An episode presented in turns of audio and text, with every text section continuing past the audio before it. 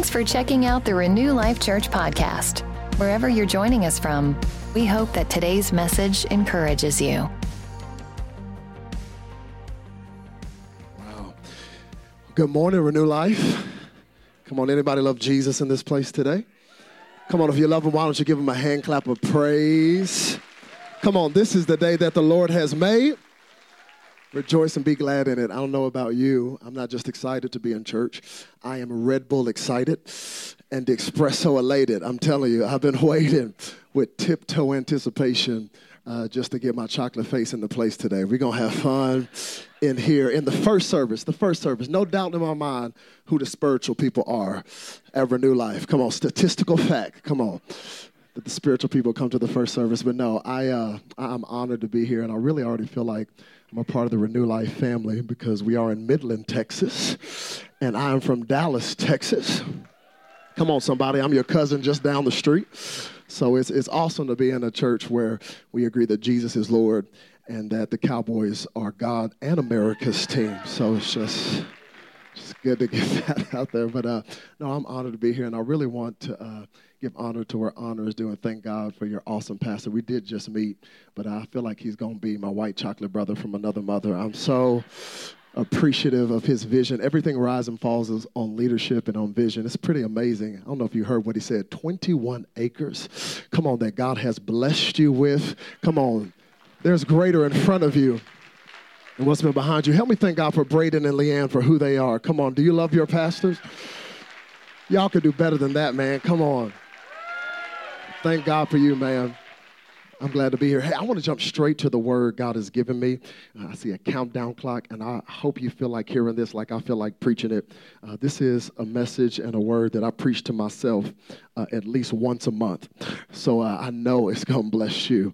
Uh, I want you to look at two passages of scripture today. I want to look at Hebrews chapter 12, verses 1 and 2, and also 1 Samuel 18, verses 5 through 9. Hebrews 12, 1 and 2, and then 1 Samuel 18, 5 through 9. How many of you have never heard me preach before? Can I see your hand if you've never heard me preach? Yeah, that's everybody. Uh, quick disclaimer uh, I am a little bit of a holler back preacher. All that means is I preach better and shorter uh, when you get verbally involved, okay? If anything I say over these next 30 minutes resonates with you, you can say amen, you can say preach that, you can say that was good, you could grunt, uh, you could uh, literally stand up in the middle and go, whoo, that was for me. you could also stand up in the middle and go, ooh, that was for you. For real, you needed that. Any one of those will work. But help a brother out today. Hebrews chapter 12, starting at verse 1. When you're ready to read it, say, yeah. You need some time? Say, hold up. Awesome. It says, Therefore, since we are surrounded by such a huge crowd of witnesses to the life of faith, let us strip off every weight that slows us down, especially the sin that so easily trips us up. And let us run with endurance the race God has set before us. What an awesome thought to consider that God has set a race before each and every one of us and we are required to run that race. How do we do it? The writer of Hebrews tells us we do this by keeping our eyes on Jesus, the champion who initiates and perfects our faith. Can you say amen? And then a quick narrative out of 1 Samuel 18, verses 5 through 9. And I'm reading uh, from Eugene Peterson's message translation. And it says, Whatever Saul gave David to do, he did it and did it well so well that Saul put him in charge of his military operations. Everybody, both the people in general and Saul's servants, approved of and admired David's leadership. As they returned home after David had killed the Philistine, the women poured out of all the villages of Israel, singing and dancing, welcoming King Saul with tambourines, festive songs, and lutes. I'm not really sure what a lute is, but I'm assuming it's like a flute without the F. And profound, I know. And it says, in playful frolic, in playful frolic. That made me laugh. Because you know it's a party when people are taking the time to frolic, okay? In playful frolic, the women saying, Saul kills by the thousand, David by the 10,000. This made Saul angry, very angry. He took it as a personal insult. He said, huh, they credit David with 10,000s, But me with only thousands? Before you know it, they'll be giving him the kingdom. And from that moment on, Saul kept his eye on David. I don't want to preach before I preach, so don't count this as my preaching time. But I do want you just for a moment to see these two passages of scripture in parallel. Because here we have the writer of Hebrews who says, hey, there's a race that's been set before each and every one of us, and we run the race by keeping our eyes on who? Jesus. But here we have Saul because of a comparison that these ladies made. No longer is he running his race focused on his assignment, but comparison is so strong. It caused Saul to focus all of his attention, all of his energy on David. I want to preach today using this as a title On Their Mark. If you're a note taker, that's my title On Their Mark. I realize when you're running a race, they say get on your mark. But I'm finding many people in the body of Christ cannot run the race God has set before them simply because they have their eyes on the people in the lanes beside them. So instead of being on your mark, you're on this is going to be good up in here today. Come on, would you bow your heads? Let's pray. It's going to be a long prayer, uh, so just bear with me. God, you are awesome. Speak this morning. Amen. On their mark. Quick, quick little sermonic survey before we really delve into this. How many of you would say, just by a showing of hands, that you like to work out? You enjoy exercise? Can I see your hand? Like to work out? Oh, come on, somebody. Look at these hands. Healthy church. Like to work out. Okay, you can put it down. How many would say, by a showing of hands, that you do not like to work out? You don't enjoy exercise? Can I see your hand? Come on, don't lie in church now. All right, awesome. Uh, those of you who lifted up your hand the first time, the first time, saying that you like to work out, that you actually enjoy exercise, you are officially dismissed from this service, okay? no, you can leave. As a matter of fact, run home, okay? because because I have now found some camaraderie and some commonality with the second group of people. Y'all are my people, okay? I will lift up both hands, both feet, tell the truth, and shame the devil, okay? I do not like to work out. There is absolutely nothing in me that finds enjoyment or pleasure in going to the gym. As a matter of fact, I am theologically and physiologically persuaded that having to work out was as a result of the fall of man. Oh, I'm serious. I'm so serious. People, there were no gyms in Genesis, okay? There were no ellipticals in the Garden of Eden, all right? You can't have Pilates and have paradise. God, God, in his infinite wisdom and his omnipotent power, created us originally as perfectly perfect humans. Perfectly perfect. That means Adam had biceps, he had triceps. Uh, he didn't have a one pack, he had a six pack. Uh, ladies, Eve had 0% body fat. Zero percent. Somebody like, uh-uh, Robert, what's your scripture for that? Oh, I'll give you some scripture. I'll give you scripture. The Bible says, the Bible says they were both naked and unashamed. Come on, somebody. You only walk around naked if you got it going on. I'm just saying. I'm just saying. it was not, it was not until they took up the forbidden fruit that sin and calories entered into the world. So I don't like to work out. I don't like to work out, but I do work out. I do work out. And uh, the reason I do what I hate is because of what I love, which is to eat, okay? I love to eat. I'm a much better eater than I am a faster, okay? Don't hate on me. That's my spiritual gift. And whenever I go to the gym, I actually enjoy lifting weights. I love to lift. There's something manly about putting on Old Spice and lifting iron, okay? I like to lift, but how many you know lifting does not burn the calories? Don't burn the calories. You got to do cardio, which means you have to engage in an evil three letter word called run. New life, this is my issue, okay? I hate to run. I despise running. I cannot articulate to you how much I hate to run. I hate that run rhymes with fun because there is nothing fun to me about running, okay? Whenever I do run, I convince my mind I have asthma just so I can stop running, okay? So for me to get on the treadmill is a big deal and I need a lot of motivation. I gotta have a Nike Just Do It t shirt, motivational music. I got the eye of a tiger. I need all that just to get on the treadmill. And once I get on the treadmill, I will start at a good glacial pace and I'll be going, I'm like, oh, this is easy. This is awesome.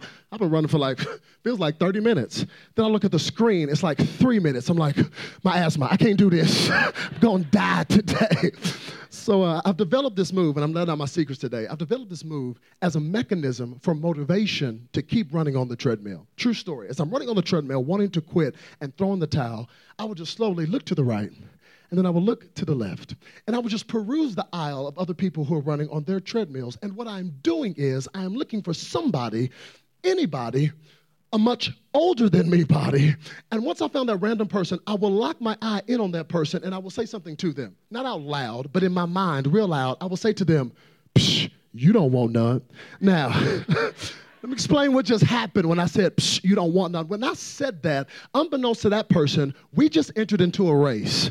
Oh, you're gonna act like I'm the only one that does this. Okay. Like, like when I said that, this workout just got real, okay? As soon as I made that declaration, the entire gymnasium has now been transformed to the 2017 Olympics. And the first person to get off the treadmill is going home with the silver, and the one that stays on the longest is going home with the gold. And I'm gonna get the gold because I'm a child of God, plus I'm American. All we do is win, win, win, no matter what. Can I get a witness up in here on a Sunday morning? true story, so true. And it really helps me when the person is right next to me because then I can see their screen and see exactly how fast they're going. You know what I'm saying? So it's even. So if they're on level six, I'm on level six.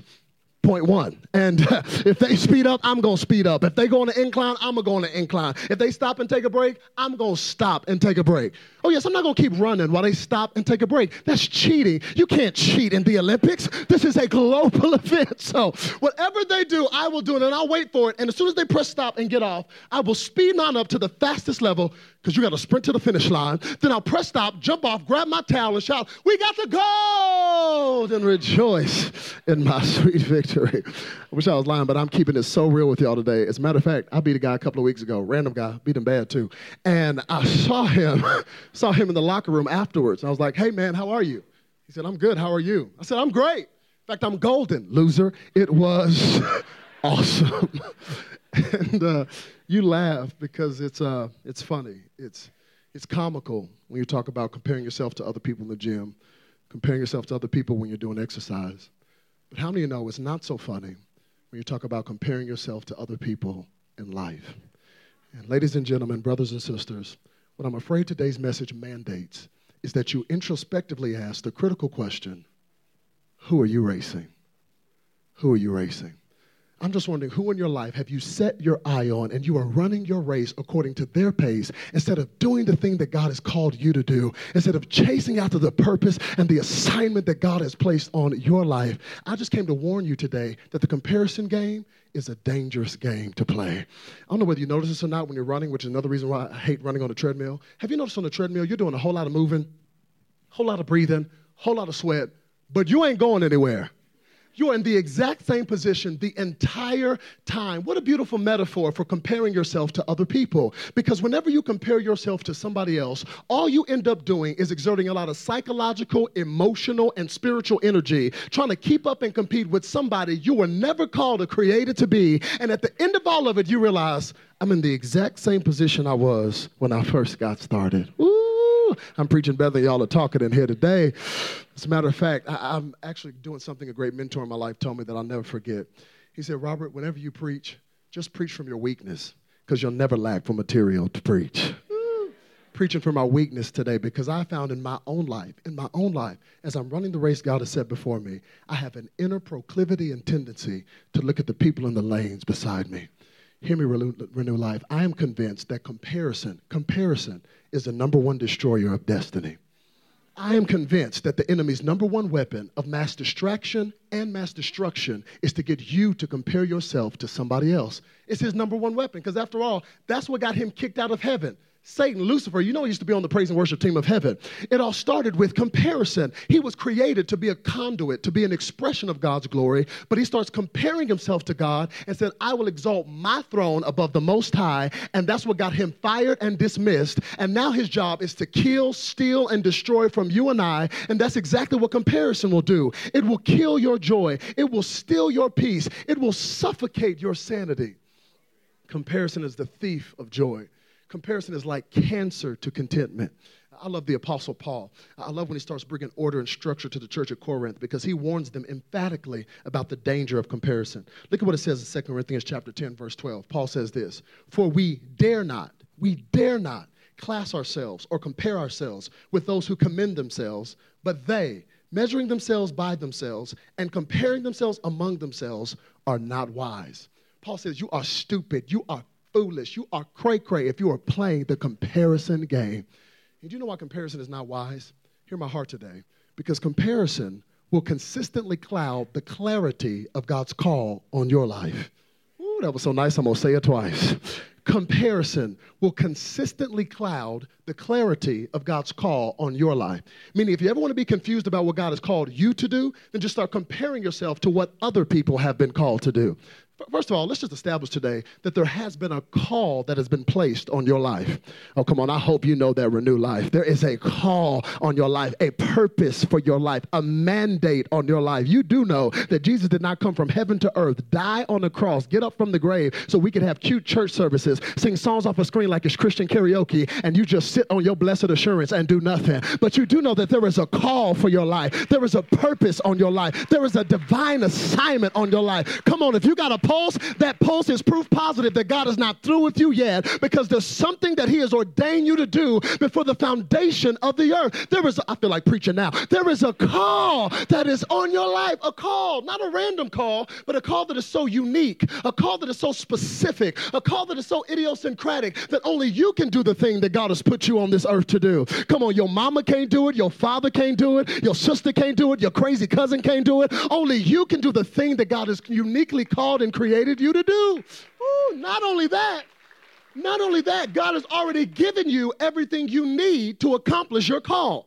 Oh, that's shouting stuff right there. To think, to think that everything I need to do what God has called me to do, it's already in me. Everything you need to do what God has called you to do, it is already in you. You don't have to look outside of yourself. You don't have to hashtag hate on anybody. You don't have to be jealous of anybody. If you don't have something, God knew you didn't need it to do what He's called you to do. Come on, that means if you're supposed to be taller, guess what? He would have made you taller. If you're supposed to be faster, He would have made you faster. If you're supposed to sing, He would have given you a voice. If you're supposed to be Midland's next top model, He would have made you cuter. Hello, I'm playing, I'm playing, I'm playing. if you were supposed to be black, he would have made you black. If you were supposed to be white, he would have made you white. If you were supposed to be Latino, Buenos Dias, he would have made you Latino. You got everything you need on the inside of you. Stop complaining to the master about the pieces you didn't get and just start praising him that you're a masterpiece. Oh, come on, somebody. You are a masterpiece. You have been carefully created and meticulously made by a God who is obsessed with you. You are a masterpiece. Oh, I feel like preaching. My right toe is tingling. I'm telling you. Let me, let me interrupt. Let me interrupt this regularly scheduled sermon so you can engage in a verbal exercise. Would you say this? Say, I am a masterpiece. Say it like you believe it. Come on, say, I am a masterpiece. Come on, say it like you got faith and power. Say, I am a masterpiece. I'm telling you, if that got in your heart and not just in your head, it would change the way you walk into a room. It would change the way you feel about yourself to know that you are a masterpiece created by the greatest artist who is God. As a matter of fact, if you got ridiculous faith, when you go to work or school or wherever you're going tomorrow, I dare you to take some velvet rope and put it around you.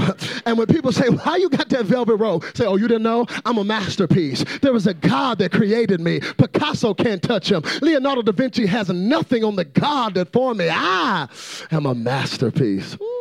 Y'all recording this? I'm gonna watch it later. It's blessing me. Your masterpiece. Be happy to be who God uniquely and distinctly called and created you to be. Now, hear me, when I say you're a masterpiece, that is not preacher hype. That's not feel good phraseology. That's not cute self help talk. You understand? That is the word of God. You don't believe me. Ephesians chapter 2, verse 10 says, For we are God's masterpiece. He has created us anew in Christ Jesus so we can do the good things He planned for us long ago. That means God is a strategic God, and He has already marked out a path and a lane for all of us to run in. And all you have to do, watch this, all you got to do is stay in your lane and keep your eyes on Jesus. All you got to do is stay in your lane and keep your eyes on Jesus. I just made faith Christianity so simplistic. All you got to do is stay in your lane and keep your eyes on Jesus. that's really my entire message today. The rest is just fluff. I came all the way from Dallas, Texas to Midland, Texas to tell you two things stay in your lane and keep your eyes on Jesus. That's all I got. That's all I got. It's literally all I got. Matter of fact, I'm done. God bless you. It's been so good being with you today. No. I mean, it sounds so simple and it sounds so elementary, but I'm finding that is the most difficult thing for people to do. Just to stay in their lane and keep their eyes on Jesus. That is difficult for people to do. Come on, let's just think practically today. How many of you have ever been stuck in traffic? Anybody ever been stuck in traffic? Okay. Isn't it funny and a phenomenon? Whenever you are stuck in traffic, you always, always feel like the lanes beside you are the ones that are moving faster. And what do you do? What do you do? You almost wreck your car trying to get in somebody else's lane, and you would have been better off just staying in your lane. God told me to tell you don't wreck your life trying to get in somebody else's lane. Just stay in your lane. Keep your eyes on Jesus. Your lane. Your lane. Your lane. Your lane. Because the day, the day you start running your race like this, the day you start running your race like this, let me just prophesy to you. There is a crash in your future. Selah. no wonder, no wonder Saul has such a huge crash because comparison caused him to shift all of his focus, all of his attention onto David. Now, make no doubt about it, there was a season in Saul's life where he was in his lane and he was running his own race. Oh, don't get it twisted now. Saul was the first king of Israel. He was anointed and appointed by God to be king. I love when the Bible starts talking about Saul because the Bible uses very picturesque language. It says that Saul looked like a king. It says that he stood a head and shoulders above any other person. In fact, the Bible says he was good looking. Come on, somebody. When the Bible says you're good looking, nobody can tell you you're ugly, okay? nobody. You'll tell them, just read the word. You already know this selfie is for you. So he looked like a king and he talked like a king and he had king swag and, and God just blessed him. God blessed him to be king. But I found out, even in my own life, you got to be real careful with the blessing of God. Because if the brightness of the blessing ever blinds you to the blesser, it is no longer a blessing, it has become a curse. And the brightness of the blessing blinded Saul to the blesser, so much so, he was more concerned with being the king than he was with worshiping the King of Kings. He was more concerned with keeping his position than he was with chasing after God's presence, so God had to remove the kingship away from him. But there was another young boy out on the outskirts of Jerusalem, and all he cared about was being in the presence of God. He didn't care about a title, he didn't care about likes on Instagram or retweets. All he cared about was being in the presence of God. Even after his family alienated him and ostracized him and said, Just go watch the stinky sheep. He is out there with the stinky sheep, playing his harp, just singing worship songs to to God. Until one day his dad sends him a text message and says, Hey, can you go to the battlefield and bring your brothers a ham and cheese sandwich? And when he gets to the battlefield with the ham and cheese sandwich, he sees a giant who is big enough to eat hay and dumb enough to enjoy it. And he says, Wait a minute, who is this uncircumcised Philistine? Oh, I love David. He's gangster because that's Christian cussing right there, okay? that is classic Christian cussing. He said, Who is this uncircumcised Philistine? He said, No, I ain't gonna be quiet. Y'all gonna let him talk about my God in front of Everybody, oh no, not today. Where's my slingshot? I'm about to knock you out. Mama said knock you out. You're going to get knocked out today. I'm so sorry. That was so selfish as a communicator. That was more for me than it was for you. It was so funny to watch some of your faces go, I ain't never read that version before in my life. Let me help you today. That's the NIV, okay? Negro International Version. It's a different translation. You know the story. He releases that rock from his slingshot. It hits Goliath in the forehead. Goliath comes crashing to the ground. And the day Goliath hit that ground, David rose up. It was a destiny moment. You do know that all moments in your life are not created equal there are some destiny moments where everything shifts, where everything changes. In a moment, David was catapulted from obscurity into notoriety. Everybody knew David's name. He is trending on the internet now. They're saying, David, David, he's our man. If he can't do it, nobody can. Kids are rewatching the fight on YouTube, talking about, Mama, I got to get those David sneakers. They come out next week. You know they're going to be sold out. This is a big moment for David. He has finally arrived. Everybody wants a picture with him, everybody wants a selfie with him. Come on, you understand, when he defeated Goliath, he became a rock star. Literally. Rock star church jokes. I'm just trying to keep you engaged. Cut off his head. The buzzer that sounded. The fight was over. The wicked witch was dead. The only problem is Saul didn't like what the lady started singing. It says, Saul has killed their thousands, but David, his tens of thousands. And when Saul heard that, he went from running his race like this fixing his eyes on the David. Therefore, Saul is a case study of the downward spiral of what comparison will always do to your life. Because comparison is always the beginning of the end. Okay, all of that was my introduction. I'm being so real. But, but just for a couple of minutes, I want to show you how Saul's speech, what he said, teaches us how comparison will always creep into your heart. Note what Saul said after the ladies sang their song. He goes, Huh, you're going to credit David with tens of thousands, but me with only thousands? Hold up, hold up, hold up. Y'all are going to credit David with tens of thousands, but me with only thousands? Did you hear it? Hear how comparison starts? Comparison always starts with this phrase, but me. He, but me. He, but me. See, Saul can't separate David's life from his life, nor can he separate David's success from his success. He immediately connects what's going on with David back to him. He, but me. Have you ever met a but me person?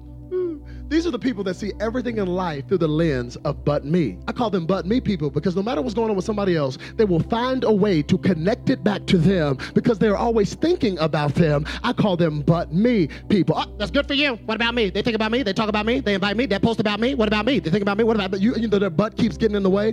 Come on, you English majors know that but is a conjunction. Conjunction junction. Somebody watch Schoolhouse Rock. What's your function? Hooking up phrases and clauses and making them sound right. That's what some people do in life. They connect what's going on with other people back to them, and that is the quickest way to lose your joy and your peace. Hold on, let me give you a visual. I'm talking about people who are completely blinded by but me. These are my but me glasses. Now, if I fall off the stage, please don't laugh because I can't see anything right now because I am completely blinded by but me. And hear me, Renew Life, nothing will blind you to who Jesus is. Nothing will stop you from running your race like a but me attitude. Come on, the focus of your life is not supposed to be on you. You're supposed to fix your eyes on Jesus so you can run the race he set before you. Oh, come on, somebody. If you'll get your eyes off of you, you can do what God's called you to do. There's a trick of the enemy to get you to buy into the but me mentality. And man, it'll rob you of your joy, rob you of your peace. Saul has on the but me glasses. Ooh, I wish I had time. Let me give you some, some hints, some blues clues, if you will, that'll let you know you might have on the but me glasses. If you have a hard time celebrating the successes of other people, you might have on the me glasses. If you are stingy with your compliments and you think to compliment or commend somebody else somehow takes something from you, you got on the me glasses. If there is anybody in your life, anybody in your life that secretly you would find joy or happiness in their failure, that's the person you're racing and you got on the but me glasses. Ooh, it's quiet in here. And can we be honest? Isn't it so easy to put the but me glasses on? Come on, I'm preaching this to you because I had to preach it to me. It's so easy in our culture today to put on the but me glasses, especially in our culture today, this culture of social media. Huh, social media. You get that tomorrow. Because you got so many devices where you can see what everybody has, what everybody's doing. With a click of a button, we are constantly inundated with everybody else's life. Facebook, Instagram, Twitter, Snapchat, Snapchat Live, Facebook Live. We are so inundated with everybody else's life. And if you're not careful, it will make you start to hate yours. Come on, can we be honest? Isn't it funny how our awareness accelerates our discontentment? Can you imagine? Oh, can you imagine how happy you would be if you just didn't know? But you got notifications on your smart device that's making you stupid.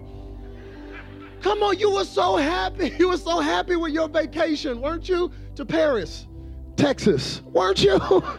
You're like, whoa, it's gonna be a good vacation. Kids get in the car. We're going to Paris, Texas.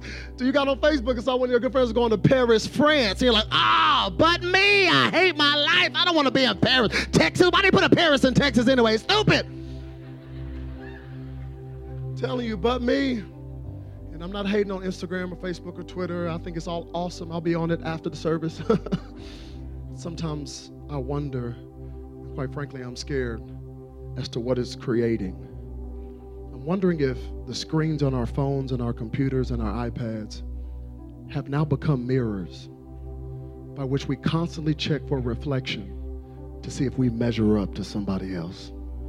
And like a scene stolen from Snow White, we all silently echo the words of the wicked witch, who, by the way, checked the mirror every day just to see mirror, mirror on the wall, who's the fairest of them all.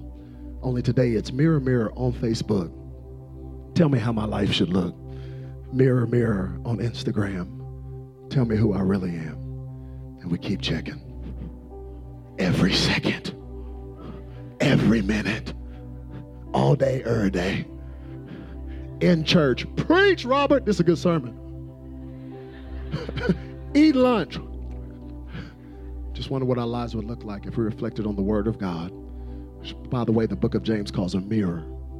Maybe then we can get in our lane, fix our eyes on Jesus, and run the race He set before us. Come on, somebody. It's time for the body of Christ to get on your mark, not theirs. I, am done. This is my for real close. Every preacher has like five closes. This is my real one. But I thought it would be an injustice to this message to not give you the story behind the catalyst or the impetus of this message because I can't preach stuff out that God hadn't hit me upside the head with. The way this whole message got started was in not too distant past. I had this incredible opportunity to preach at this conference in Sydney, Australia. At the time, it was my assignment to preach to the youth and the young adults of this conference. It was like some six or 7,000 young people that had gathered for the conference. And I remember being so excited to go to Australia. I was like, ooh, I'm about to go to Australia. Ooh, I'm about to see some kangaroos and preach Jesus. This is going to be a good week. In conjunction with the young people having their conference, there's also the main stage part of the conference. For main stage, some 30,000 people gather in an arena in Sydney, Australia for main stage. And the people that have preaching main stage are people who are really struggling uh, to get their ministries off of the ground. Uh, people like Bishop T.D. Jakes, Joyce Meyer, Joel Osteen, and Rick Warren. So I said, this is going to be an awesome week. I'm going to preach to the youth and young adults and listen to these great men and women of God preach. And so I'm sitting in that arena. My wife was there with me. My wife and I knew something that the other 30,000 people didn't know yet. And that was just before it arrived to Australia to just preach to the youth and young adults. I'd actually received an invitation to preach main stage at that conference the next year. So I'm sitting in that arena and I'm looking around, I'm kind of taking everything in, and all of a sudden they show the promotional video for the uh, next year's conference. And again, it's all these big names, big, that huge, that massive. Abraham Lincoln was one of the speakers that they were going to have at the conference. Then my name comes up on the screen, and the pastor, the leader of the conference, he almost had to qualify, and he said, There's one name you probably did not recognize on the list. He said it's Robert Madu. He said it'll be one of the youngest speakers we've ever had to preach main stage. Then he pauses, true story, and goes, And you know what? I think I might let you all get a preview of his preaching on this stage in this arena this week. Now, that would have been cool. That would have been cool if I wasn't finding out in that moment with the other 30,000 people in the arena. Immediately, my heart went down into my foot. I start sweating. I see the pastor after the service. He goes, Mate, did you hear my announcement? I go, Yes, I did. He says, True story. He says, I'm thinking tomorrow after Bishop T.D. Jakes preaches you could get up and preach for like 10 minutes as a preview for next year's conference. He goes, What do you think about that? I mean, yeah, that would be awesome. Went to the hotel room that night, true story, fell on the ground in the fetal position, tears coming down my face. I can't do this. I can't do this. Why would he tell me this now? He could have told me this 30 years ago. What's wrong with him? You've had one of those moments where you felt so overwhelmed, intimidated that your voice goes to Mickey Mouse range? My wife is the best. She's my CEO. She's my chief encouragement officer. She said, Babe, it's okay. You can do it. You can do it. I said, No, I can't. No, I can't. Call my dad up for some support. He's here. You know, my dad is from Nigeria. He came to America like Eddie Murphy in the movie. And he met my mom, who's American. So, you know, when your dad's African, your mother's American, that makes you, that's what I am. And called him up for some support. Never forget what he said. He said, Son, you can do this. Before the foundation of the earth, God knew you would be there. You can do all things through Christ who strengthens you. You can do this, boy. You can do it. I said, No, I can't. No, I can't. So nervous, so intimidated. Before I got on stage in that arena, I had a conversation that I often have with myself. I paused for a moment. I said, Wait a minute. Who opened this door? Who opened this door? God did. Who did they ask to speak? Me. I can only be me. So I got up there, and for 10 minutes, I was me. When I got off the stage and started studying this text, I felt like the Holy Spirit impressed upon me a critical question. The Holy Spirit said, Robert, would you like to know the real reason why you fell on the ground in the fetal position with tears coming down your face? I thought to myself, real? real, uh, no. I know the real reason. There were 30,000 people in the arena. Holy Spirit said, no, that's actually not the real reason. So the real reason you felt that weight of intimidation is because when you were listening to all those other names preach, you weren't listening to the word of God you were comparing how they run their race to the way I've called you to run your race. And that's why you felt that weight of intimidation. So let that be the last time that tears come down your face because you're playing the comparison game. And why don't you just rest in the fact that I have given you a grace to run your race? There is a grace to run your race. Somebody needs to hear that today. I said, There is a grace to run your race. Come on, I got an announcement. I'm glad to make a renew life. I hope it don't stop me from coming back. But can I tell y'all, I am a horrible TD Jakes. I am the worst Joel Osteen you have ever seen in your life. I'm not a good Billy Graham. I'm not a good Rick Warren. I'm a terrible Pastor Braden. Y'all know I'm not a good Joyce Meyer. But there's one thing I know beyond the shadow of a doubt. I am the best Robert Madu you have ever seen in your life. Come on, somebody. I got to be me and you got to be you. Is there anybody in this place that's ready to get in your lane, fix your eyes on Jesus, and run the race that He set before? For you. Oh, come on, somebody give our God some praise in this place today. Run your race. Run your race. Be happy to be who God created and called you to be. Would you bow your heads? Can I pray for you? Father, thank you for your word. Father, thank you for this amazing church. Thank you for this community. God, I pray today you would help us to keep our eyes on you. God, I pray for my brother, I pray for my sister, who the enemy has blinded them with but me. Jesus, I pray today we would fix our eyes back on you. Do what that old school song says turn your eyes upon Jesus. Look full in his wonderful face. The things of earth will grow strangely dim in the light of his glory and grace. And God, I thank you. You're going to give us the strength and the grace to run our race. In Jesus' name, amen. We hope you've enjoyed our podcast today. You can find out more about our ministry at renewlifechurch.com or on Facebook, Instagram, or Twitter. Also, our app is available for download so that you can stay up to date. Again, we are so glad you joined us. If you're in the Midland, Odessa area, we invite you to come be our guest at one of our services. Have a great day, and we hope to see you soon.